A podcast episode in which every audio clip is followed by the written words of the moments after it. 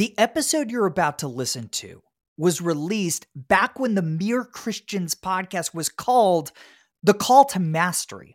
Now, if you love Mere Christians, you're still going to love these older episodes because the majority of each conversation focuses on how the gospel influences the work of our guests. With that disclaimer out of the way, please enjoy the episode.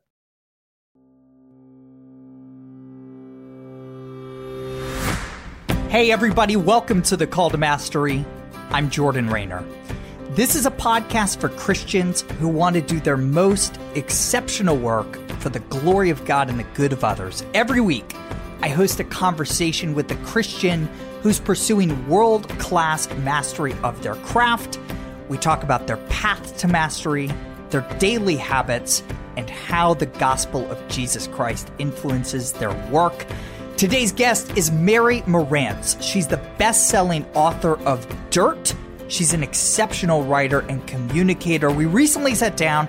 We talked about her story going from a trailer in West Virginia growing up as a kid all the way to Yale Law School and how, in that journey, she's been able to celebrate white-collar work without demeaning the God-given dignity of blue-collar work, work God did in gardening in Genesis 2. And we talked about Sean Connery. Surprisingly, I don't know how he made his way in here, and how Eminem has served as unlikely inspiration to both of our work. This is a fun episode. It's a rich episode. I think you're going to love this episode with Mary Marantz. Mary, we were just talking. Our mutual fans have been telling each other that we need to interview each other. So we're finally making it happen. Thank you for being here. Oh my gosh, thanks for having me. And I can't wait until you come on my show. And I feel like pretty much weekly I hear from somebody that's like, you guys asked to meet. All right. So I've heard that your secret talent, you know where I'm going, is an epic Sean Connery impression. Oh. So this is the only logical place to start. Please, live on air, Sean Connery, please. Well, I feel like you need a tiny bit of backstory, which is that we have two dogs, two golden retrievers, Atticus and Goodspeed. And people always ask if Goodspeed is named after the opera house in Connecticut called the Goodspeed.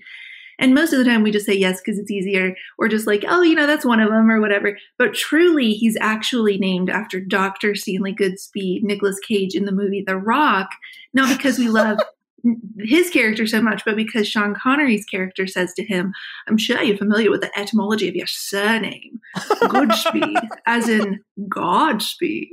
And thus the dog's name was born. This is the best first 2 minutes of a podcast episode in the history of The Call to Mastery. That's a great backstory for your dog. I love it. All right. So you grew up in a trailer in West Virginia. You ended up being the first in your family to go to college, immediate family. You went to Yale Law, not just any law school. What's the short version of this story for those who have yet to read your memoir? Oh, well, I mean, I feel like that's sort of like the elevator pitch version right there, is this idea of Appalachia to Yale Law. And we know that that story has been told before, this idea of humble beginnings to Ivy League or some sort of other form of, you know, what the world would instantly see as success. This story for me, though, I mean, and that story has literally been told in the form of Hillbilly Elegy, Appalachia to Yale Law. And this story for me, while that is like the overarching, the instant hook, it's much more about how do we stop running from these muddy parts of our story that we have believed for most of our life disqualify us from most of the rooms we want to walk into, from most of the tables we would like to be invited to sit down at, or from the places we feel like God is calling us. We think, oh my gosh, who am I to go do that when I came from a trailer, when I didn't grow up with a lot, when I, you know, had failures or mistakes in my life. And so a huge journey of this book is giving up this idea that there is any amount of success or achieving that's going to fill a hole in your heart you might be walking around with.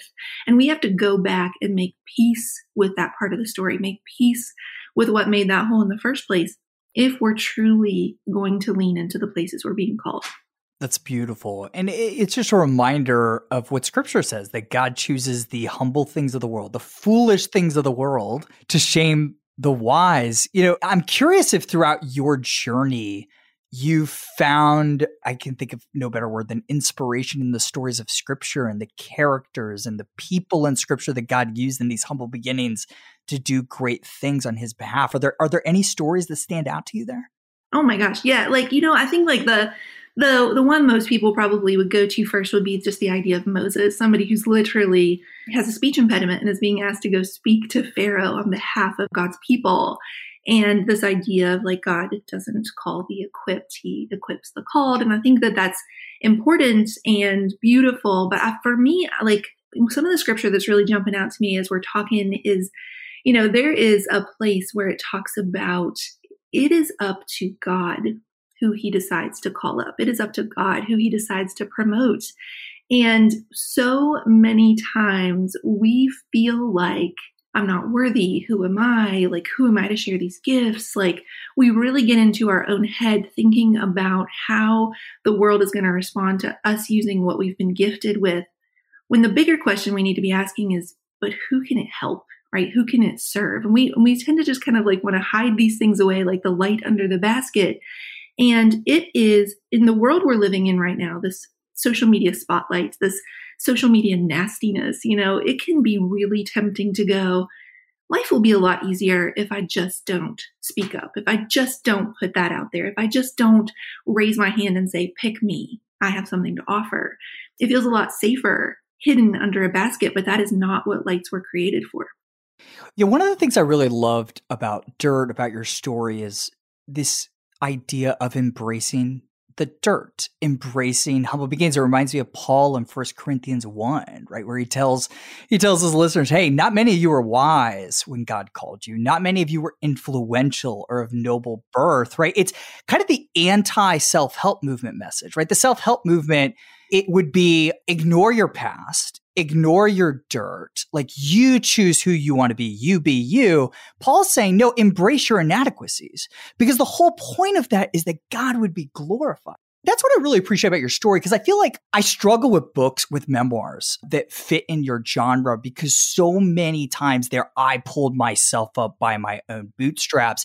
Yours was much more grace-filled. It's no, in spite of dirt, in spite of these humble beginnings, look what God did through me. Were you intentional about telling that story? Oh, 100%, 100%. And I will say, Jordan, that had I written this book, I've wanted to write a book since I was 5, and I sort of even knew when I was little that it was going to be my story in some way. But when I really was getting serious, I want to write this book, it was more right after I was graduating law school at 27. And I did not actually write this book until it came out a few months after I turned 40. And so I think there is a lot of wisdom that comes with time. I'm definitely not saying you have to be in your 40s or late 30s to write a book that matters. I know many people who've written books younger, but for me, I needed that time, because if I'd written it right outside of law school, it would have been one of those, look what I did, look what I rose up out of. When we first revealed the cover and the title, there were a lot of people at home who took it to mean, I'm going to dish the dirt. I'm going to throw people under the bus. And so with time and wisdom and just being an adult for, another 13 years, you start to realize just being alive, it can be hard. It can be hard to be an adult. It can be hard to have responsibilities. And there's an empathy and a softening that starts to take root, where you understand my mom was 17 when they got married and 20 when they had me. And when I now can remember 20, and that being 2 decades ago, and trying to think about raising a child with what little bit they had, and in a trailer, and my dad working in the woods, anything that was quote unquote lacking, you really start to see, but look at all that was, and look at for what they did, it's like the launch pad, what they did from where they started versus what we'll hopefully be able to one day do for a family if we're able to have one. I stand on the shoulders of giants. And there's a recognition there that comes with time. So it was very important to me. When I look at that genre, I see a lot of books that end in estrangement. And I ask myself, can a book like this be written and it actually bring a family closer together? Can there actually be healing? And the crazy part, and for once people read Dirt, or maybe we'll talk about it a little bit more, I actually have a better relationship with my mom. My dad and I were already, pretty close, but my mom is back in my life because of this book, because of calls I did with her to tell the story fairly. That's beautiful. And a big part of, you talk a lot about your dad in the book, this 9th generation logger in West Virginia, and started working when he was 12. And you know, what I loved about this was just this very old story of previous generations where work wasn't primarily a means of making him happy. It was a means of serving his community, serving his family. It was sacrifice. And I'm sure there's joy in there, even though it's hard work, but work is primarily service. I'm curious how his example has shaped your perspective on your work throughout your life. Jordan, it's a really great question, because I think for most of my life, I assumed this story that had sort of been painted for me, you know, from different family members of my grandfather passed away when my dad was 25, very suddenly in the night. And suddenly it was on him to run this business that not only his mom and his sister and his wife and his daughter were counting on to survive, but the other 10 families that worked for the business, the other 10 loggers. And I assumed my entire life that he kind of got thrust into this thing he didn't want to do. And he got stuck in this thing that he didn't want to do, that he wanted to go to college. He wanted to study history. He's obsessed with history. And one of the things I had to kind of come to grips with throughout my life as I got older is this tension that he actually also loves it. Even on days when he hates it, he loves it. And it is a craft to him, and it is a legacy to him. And it's something he sees that he's carrying on. Like I've heard him say, if I retired now, I feel like I would be letting my ancestors down.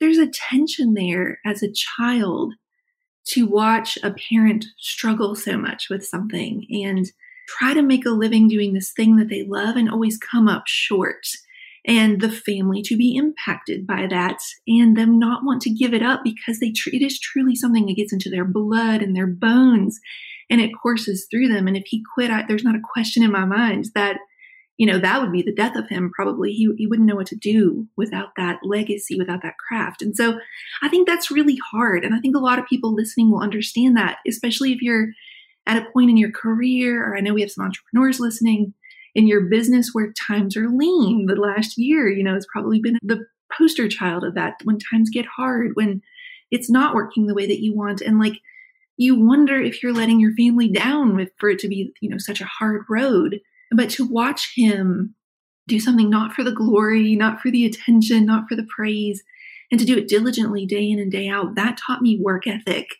And it taught me integrity. And it taught me that the way you do anything is the way you do everything. And so I think, you know, that's been hard to come to grips with, because like I want that easier story of, man, what would have happened if he just went to college and studied history and became like a history teacher or professor or what have you. But the truth is, sometimes the things we love lead us down hard roads. Yeah, that's very, very well said. And I love that the way you do anything is the way you do everything. That's really well said. Did it ever cross your mind growing up, like, I'm going to be in the logging business? Yes. 100%. That was the path. Well, not because I was being told. I have that like entrepreneur drive, and I wanted to take it over and make it successful. And it was going to be this giant logging business in West Virginia. I mean, I talk about this in the book. In 1990, my dad was named the West Virginia Logger of the Year. And it was amazing. Like the Grand Marshal of the hometown parade. Like, this was a huge deal. And in a lot of ways, it's a really interesting precursor to social media, where it's like he is working really hard and getting these awards and getting this recognition and riding in the parade. But at the same time, like, the business was always a struggle, you know, so like you never truly know what goes into it. But yeah, I wanted to take it over. I wanted to make it a huge success. And my dad basically said over my dead body, you know, like, you will not have this legacy of labor ends with me. You'll go to college. You'll get an easy job. You'll get an indoor job. So, you know, but I think like the little entrepreneur in me was born from that. I think it's really easy with these stories to paint an unbiblical divide between white collar work, blue collar work, right? Like, you went to law school, like you did the opposite of a West Virginia logger. You went to law school at Yale. Yeah. You became a lawyer. Like, how have you been able to celebrate the gifts that God has given you, right, as a writer, through law school, without diminishing or demeaning the God-given dignity of blue-collar work? Like, how have you thought about that? That's such a beautiful question. I feel like everybody should just pause and like soak in that question, because we all need to be reminded of that a lot more. you know, there is this perception of hierarchy of importance or value that people tend to equate with how many zeros are in the salary. From a biblical perspective, I think like everything is so intentional. And I think there's such like a reason Jesus was a carpenter, right? He could have been king. He could have been, you know, spinning silk and doing trades and making the equivalent of millions or whatever. But, you know, I think something that all of us have to remember and have to get back to is like this good work of our hands. And that can take us to different places. But I know for me, and I would say I'm in a season of this right now, when I start to get a little too caught up in the gold stars or the check marks of success or, you know, going down that list of things, and writing books provides a whole new list of like check marks to work on, I feel like God very intentionally brings me back to, I need you to be faithful in the little things. I need you to diligently show up every day. I need you to plant seeds without instant growth. I need you to like tend to things over the long haul. On my show, when you come on, you'll hear our tagline is slow growth equals strong roots. And I feel like anytime I start to get a little too untethered to the vine, God brings me back to that with some planting. Like, I need you to just come back, get rooted in me again. Let's see what we can grow together. But like, stop chasing all this stuff the world says matters. So I 100% love that question. And I like appreciate that question on behalf of my dad and all the people who, you know, there's like a great Alabama song that says the 40-hour, you know, week, like here's to the people who keep this country running. They mentioned West Virginia coal miners, which we also had a lot of in our family. And it's just, it's beautiful and it's true. And I don't know, it's so easy to want to follow the people who talk about having 7 figures in their brand or like how quickly they did something. And actually in my new book that I just turned in, I talk about this analogy of weeds, flowers, and trees, and like weeds pop up overnight. And it's so tempting to go, man, like overnight they spread like wildfire. There's so many of them. They're 6 feet tall. Feels like there was nothing and then boom, they're there. And it's so tempting to say, I want to grow like a weed. I want to shoot up out of nowhere. But, and, you know, everybody listening has probably had that experience of you go over and you pull a weed, a 6-foot weed, you know, we had a whole field of weeds behind the trailer. So maybe you don't have 6-foot ones, but we did. But like a giant, you know, I just pulled one out of our front yard here in Connecticut that was a good 3 or 4 feet tall. And then you pull it out and it's got like half an inch of roots. And I think that's that temptation is we want to see what's growing on the surface, but at the first push, it knocks right over. And so to grow like a tree over the long haul, it takes a while.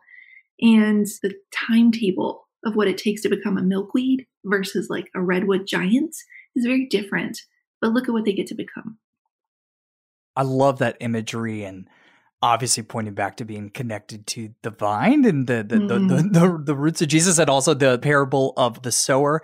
I love that you pointed out Jesus as a carpenter. Yeah, I think there's a lot we can glean from that. But first and foremost, Jesus did humble work. You also see this in Genesis. You know, when we talk about the creation account, we almost always just talk about God speaking things into existence in Genesis 1, but flip the page. Genesis 2 tells us God planted a garden with his own hands. He got his hands in the dirt, and then he called Adam and Eve to do the same thing, right? So it's just this celebration of God given. He also, you know, told Adam and Eve to give names to animals, what we could call knowledge work, but it's a celebration of both ends of this spectrum, just this recognition that all work matters because it's a means of serving others and glorifying our great God. You mentioned your second book. I saw your Instagram post where you turned it in. I want to read it. I got it right here. It says, quote, "If Dirt was a love letter to the girl in the trailer, this book, the second book, is a love letter to the girl after. This is a book for every person who really struggles with," and here it is, I love this, "achieving for their worth," end quote. Man, that's my challenge. It has been my challenge my whole life. I think it's something I'll always battle. What are you saying to yourself on this topic with this next book about achieving for your worth?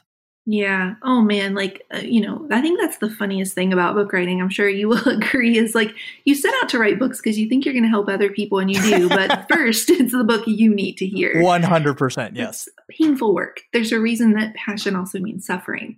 It's the reason, it's the thing you're willing to suffer a little bit to bring into the world, this birthing of something. And for me, I have 100% always lived my life as, you know, I put that mask on that, you know, if you get into the Enneagram or what have you like that, oh, got it. So the mask I need to wear in order to be loved is gold stars. It's achieving things. It's, you know, and I talk about in book two, I actually got paid for grades when I was little. So there was this payment scale of like an A+ was $5, an A was $4.50, A- was $4, B dropped off a little bit. And by C- territory, I had to start paying my parents. So it became this very clear, it was wildly effective. The entrepreneur in me was like, amazing. So give me the $35 because I will go get all A+. What it says is there's a cost to being average and there's a worth to achieving. And man, I don't fault my parents for that at all because they needed something to, like, they saw education and good grades as my way, my ticket out. So like, I'm so thankful in that respect, but it will be probably a lifelong journey for me. And there's a part in Dirt that I think you'll really resonate with, Jordan, where it's talking about, you know, if I were going to make a joke here, I would say that my running from my story and stumbling my way into success is like Forrest Gump, where they just hand him the football and they're like, run, Forrest, run, but nobody tells him when to stop. So he just keeps running into the end zone, victory after victory. But it is not like that. And I wanted people to understand how primal, visceral, survival, like oxygen achieving can become for people like us, where I said my running is much more like the girl in the red cape, making her way out of the deep, dark woods, branches clawing and scratching at her clothes, leaving a trail behind her like breadcrumbs, the big bad wolf ripping at her heels. She runs because she knows if she stops, it just might kill her. But when I look back over my shoulder, breathless and wild-eyed, at last I can see it. I am the girl in the red cape, but I am also the wolf. And that voice in my head telling me to run and not stop running, that voice is my own. And so in book two, you know, we start with the girl in the red cape. In book one, that's just recognition that in trying to escape your story, you have forgotten how to stop running. In book two, we start to get some perspective from the wolf, this version of you that was created to help you survive, that was created to keep you safe. And it's roaring because it has a thorn in the paw. And at a certain point, we become the one twisting the thorn because we don't know how to exist. The girl in the red cape doesn't know how to exist without the wolf chasing her. So we keep the wolf in pain so that at least we can keep running.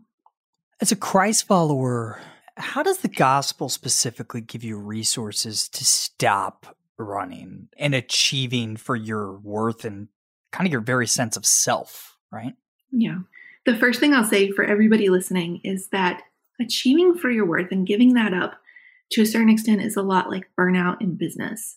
You start a business and you hear from these seasoned entrepreneurs or business owners, or it doesn't have to be, you know, entrepreneurs. It could be somebody in your law firm. It could be somebody at your construction site, whatever, who says, man, you keep burning the candle at both ends like that, you're going to burn out.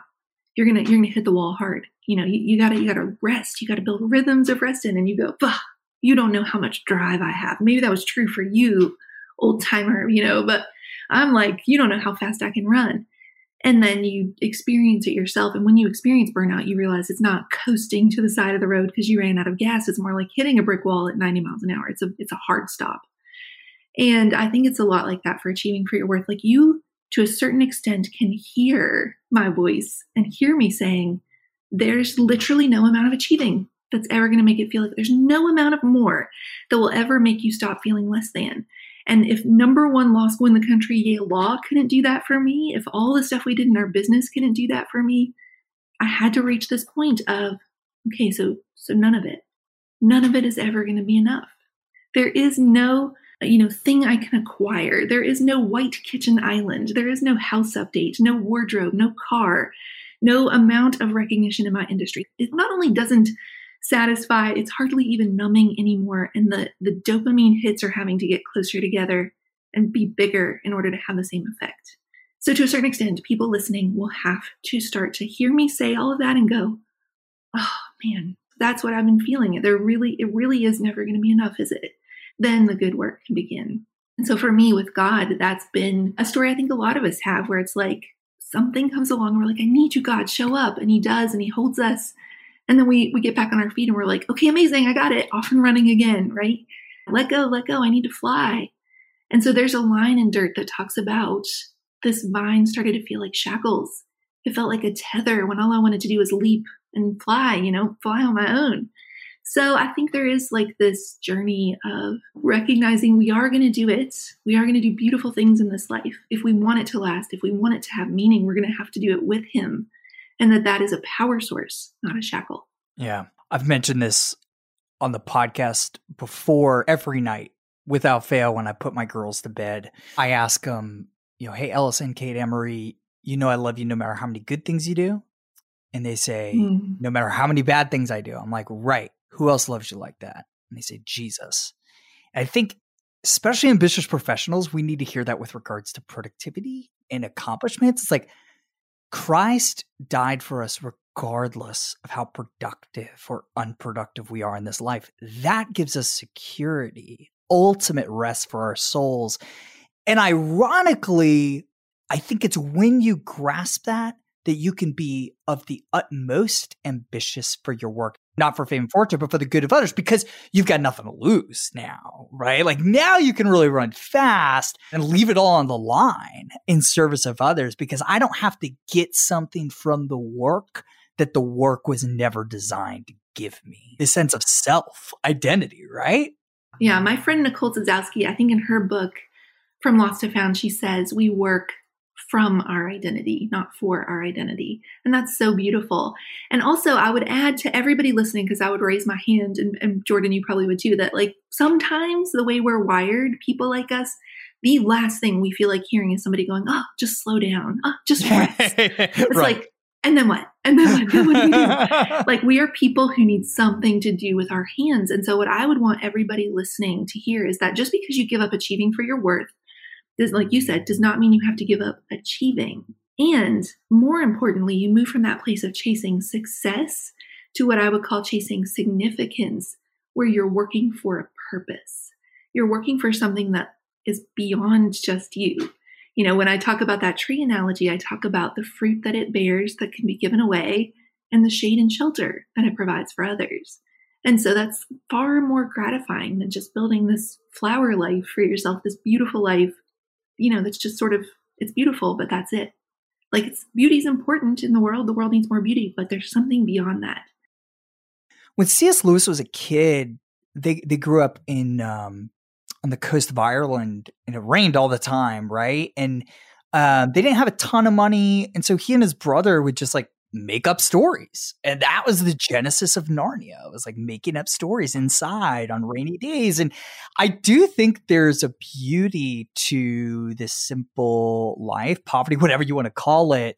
Obviously there's a lot of darkness to that, but this beauty of, just being free to be creative and make up your own stories. I mean, you said you wanted to write when you were 5. It's probably because you were bored just sitting around I want to write a book one day, right? Was that always the dream, writing? How did you fall into this? No, it was 100% the dream. I don't know if this is normal or if it's for some people or what have you, but I 100% knew, I'm not exaggerating when I say 5, that's what I wanted to do with the rest of my life. And then there's this big, long deviation in the middle, but it was not like I had ever changed my mind. It was like, oh, I'm going to go finish school first. I'm going to do law school first. We're going to start this business first. Oh, hey, this is really working. Let's keep doing this. But I was always being tugged back to writing books. And actually, I want to say 2015 or 2016, I actually hired a goals coach named Kim Butler from The Whiteboard Room, who's amazing. Still work with her to this day, because I said, I have built my life so full of good things. And I talked about this analogy in a Candace Cameron Bure movie about a pecan tree will overproduce until it splits itself right down the middle, trying to hold on to all the fruit. And I was like, I'm a pecan tree. I'm about to split myself right down the middle. My life is too full of good things to go do the truly great ones that I'm feeling called to. So we spent years just clearing out my calendar, clearing out my responsibilities, figuring out what the 80% was, or the 20% that was giving me 80% of my results, and getting rid of everything else. It was a long journey, but now it's like, there's something really nice about being on this side of it where I do have the book contracts and I do have the deadlines. And it's like, it is to a certain extent, a very large extent, my job now, and I can't just sit on it anymore. There's something very relieving about that. Yeah. This is so hard for so many people. And I think it is one of the keys to mastering anything vocationally, recognizing that you have a lot of good things and choosing to kill some of them in order to focus on the great. So what advice do you have for people sitting there right now who have their hands in 10 things vocationally? You know, they're all good. They really want to focus on one of them. What advice do you have for them? You know, I do think that one of the things that really helped is that something that's a very driving force for me beyond achieving and things like that is that I never want to live a life of regret. And I had this idea planted in my head that for the sacrifice both of my parents made so that I could get out and I could do something with my life, if I settled, if I ever did something like halfway, then it would be to dishonor their sacrifice. And that has the good side of it motivates you not to live with regret, but the bad side of feeling like, you know, if you ever do anything below A+ delivery, then you're dishonoring their sacrifice. So just acknowledging that right off the bat. But what I would say to people listening is to start to ask yourself, if I never got the chance to do this, if I never got around to doing this and I'm on my deathbed, what would it look like for me to like look back at the end of my life and live with no regrets? There's a great quote from Anne Lamott where she talks about like how heartbreaking it's going to be if you never get around to writing that memoir, if you never end up splashing in the ocean with your kids because you're afraid you don't have the like right body or what have you. And so I think that was for me, like for me in particular, what happened was that I had wanted to write a book. I thought, okay, fine, it's time to start looking for an agent. I felt like God said to me very specifically, not in an audible voice, but just in a prompt, like, that's fine, but I don't want you seeking or striving for an agent at the right time. I'm going to make that connection. And I was like, okay, God, if you're sure, are you sure? Are you sure? Are you really sure? And I was like, well, okay, that's fine. But just so you know, like, if you could work on it, this is the agent I would really love to have. Because that's how that works, right? 12 months later, I was on a podcast. And somebody heard me and they sent an email and they were like, I just really feel like you should write a book. And my family's in the literary agent world. My husband's dad owns an agency and it was that agent. And so I end up signing a contract with them. But 2 more years go by before I actually get onto this because we have this really insane ability to put off our biggest dreams and our biggest callings because they feel too big. And what happened is I got really afraid that if the time ran out, they wouldn't re-up. They had never said that to me. It was all in my own head. But it was enough to get me motivated. This fear of regret, this fear of losing the chance. And so fun fact that I don't know if you're going to resonate with or not, every single morning of writing Dirt, I would play Eminem's Lose Yourself because it says you get one shot, do not miss your chance to blow. And it says, Mom, I love you, but this trailer's got to go. And it reminded me daily that I get one chance to tell this story in book form the first time. So my version of Eminem is my shot from Hamilton. Oh, yes. It's the same, exactly. Same gist, which he got from Eminem. She stole from Eminem. So he's like very transparent about that. So I love that. All right. You signed a 5-book deal. I've never met somebody else who signed a 5-book deal. We're in the 5-book deal club. Anyone else out there, come join. Let's all hang out. T-shirts. We're going to T-shirts. Dirt's a good book. It's sold really well. Like, what's the delta between good and great as a writer, as a content creator from your perspective? Because very few people achieve what you've achieved on the literary front here. Some of my highest values, you know, when you think about like personality tests or things like that, they consistently come up as authenticity and originality, both of which I think lead to excellence. And so what I mean by that is I have an academic background, right? I have a master's in, I have my undergrad in political science and philosophy, a master's in philosophy, and then I specialized in the philosophy of law when I was in law school. And in each of those stages, we had to write papers in order to graduate. And in the academic world, the standard is you have to add something new to the marketplace of ideas. So you first have to survey the marketplace of ideas to understand what arguments exist. And then you don't get your degree, you don't graduate unless you have moved that conversation forward some way. And so when I think about this genre, when I think about just the genre of books in general, even, you know, the subgenre of Christian books, I think there is a tendency for people to want to write books, but not to be authors. And for me, the difference between those two, this good to great or this pursuit of excellence, is are you actually innovating? Are you originating ideas? Are you looking at the conversation and saying something new? Or are you just like taking a bunch of different inspiring things out there, calling them your own and putting them in paper format? And I hold myself to that. And that's a much harder, longer road. And it's a slower road, I think. But ultimately, I have to hold on to and believe that excellence compounded upon excellence, originality compounded upon originality over the long haul, that leaves a legacy to be proud of. That leaves something behind that people will reference and talk about versus here's a bunch of people saying the same thing. Everybody go back, rewind this podcast 3 minutes and re-listen to that. There's so much wisdom in what Mary just shared. I cannot agree more. It's this aspect of like knowing you have to know people ask me all the time, how do you write great nonfiction? I'm like, you better read a ton of great nonfiction. Right? Like that's step one. You just have to read a ton in the medium that you love, which is why for me, I pretty much confine myself exclusively to full-length nonfiction. That's my core craft. That's my medium. And then, yeah, like finding something original, relatively original. Say, I don't think anything truly original. I think everything at the end of the day is derivative, but figuring out a way to innovate, to tell it in a different voice and to move the conversation forward. I love that parallel to academia. You don't win in academia unless you do that. You not only don't win, I would just add, you not only don't win, you fail out. You get kicked out of the program. Like if some of the stuff that went down in, you know, I had a photography business before this or the, you know, the author world, if that happened in academia, you would not get your degree. Yeah, they just kick you out. That doesn't happen in book world. They let you keep publishing.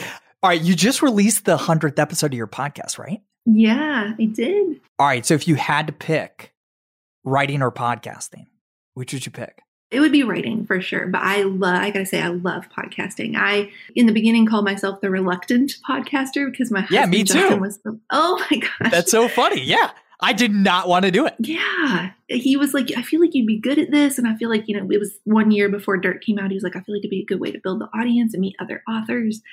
And I very, very reluctantly did it. And then I started doing it. And I was like, oh, wait, I get to be an introvert and have deep conversations right off the bat, totally skip the like, you know, cocktail party talk with one other person and ask questions with, you know, lean in with curiosity and intelligent questions. Like, this is my dream job. So I feel like the two together are great. But if I had to choose one, it would be writing. I 100% agree. We really are the same person. I was thinking the other day, I feel like people who just want to get better at their craft, who want to master whatever their craft is, should just start a podcast. Don't worry about the audience at all. Just use it as an opportunity to network and interview really, really smart people in your discipline. Like that's so much of the value of podcasting. And you'd be amazed at who will show up for your podcast. Yeah, I promise. 100%. Yeah. It's like having a masterclass every week, you know? Totally. You can sit down and ask your heroes. Exactly. It's amazing. Hey, so I'm curious, what does your day look like these days? From the moment you wake up to the moment you go to bed, what is your routine? Well, I would say that no one day compared to the other is routine because we have a few different we're entrepreneurs. So we have a few different businesses going. It would be more like a week by week. We have it kind of blocked off which days we're working on which ones. But one of the things working with Kim Butler from the Whiteboard Room that was very important to me, and she has pushed since day one, and I resisted since day one, is this idea of the rhythms. That even if things are crazy, even if you have like times when you're traveling a lot or times when you're really deep in like a deadline work, you know, like you're just like in sweatpants working at the laptop for hours, whatever, she has really continually and faithfully shown up in my life to remind me of these rhythms of exercising, eating well, having quiet time, getting in scripture, sleep, you know, like I have like a Hatch machine by my bed, which is like one of those sound machines for sleeping and a weighted blanket and just like good sleep routines and all of that because I am a person who left my own devices. I don't take very good care of the houseplant that is Mary. You know, I forget I need sun and water and whatever else plants need. I don't know. I kill most plants, which is not a good sign. And so she has been really faithful. And we just had a call. I wish like we're like 5 or 6 years in. I wish I would have learned this by now. But she just said, Mary, I feel like you will stop going into these like extremes of super, super on, super, super deep work, super, super showing up on social media or whatever. And then like weeks of just like, oh, I got to go hide for a while because I'm burnt out. The second you start getting into much more like these regular rhythms of work, these regular rhythms of rest.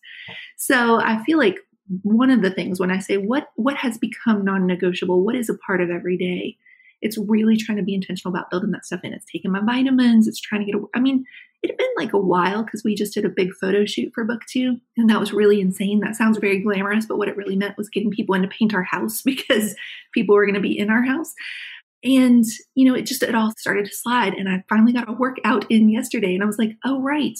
I really do feel better when I do these things. Like, why do I keep forgetting that? It's like I have taken care of myself amnesia.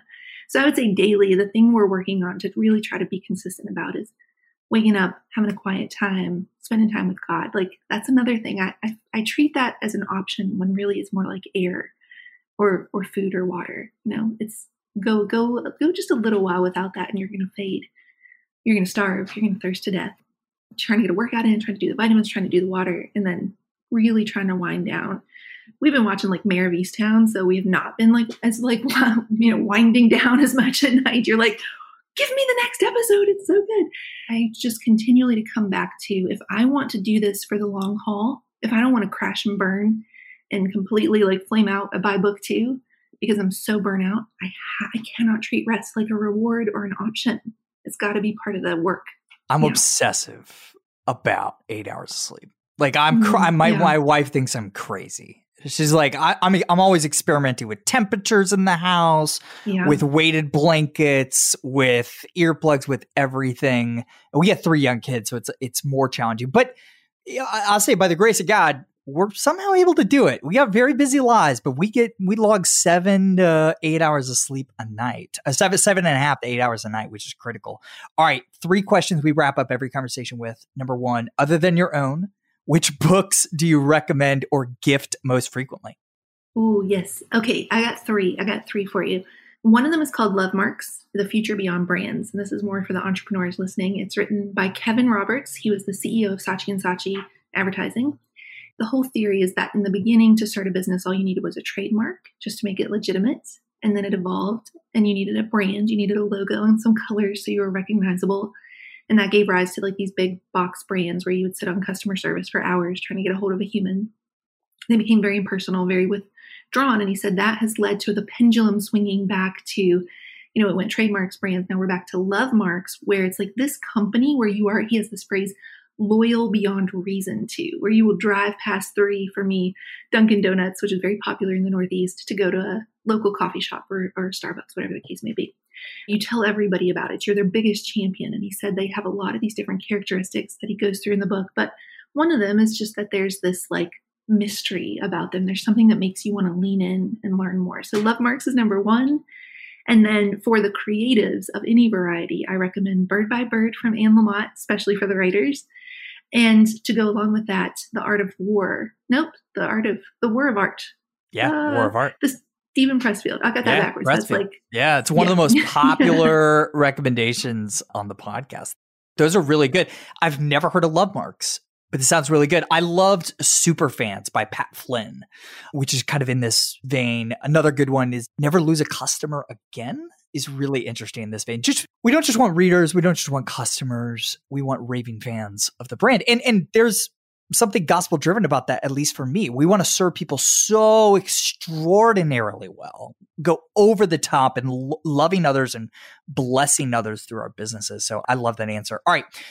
Who would you most like to hear on this podcast talking about how their faith influences their work?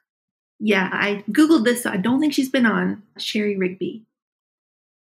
Sherry Rigby is an actress and she was in the movie Overcomer. And she has been in a few other movies, but she's also an author. She released Beautifully Flawed. And then her most recent book was Consider the Lilies.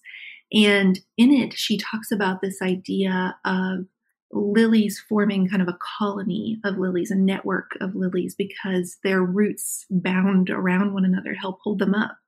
And she has this like one exercise called mapping, where you make a bullseye in the middle and you put your name and Jesus's name in the middle.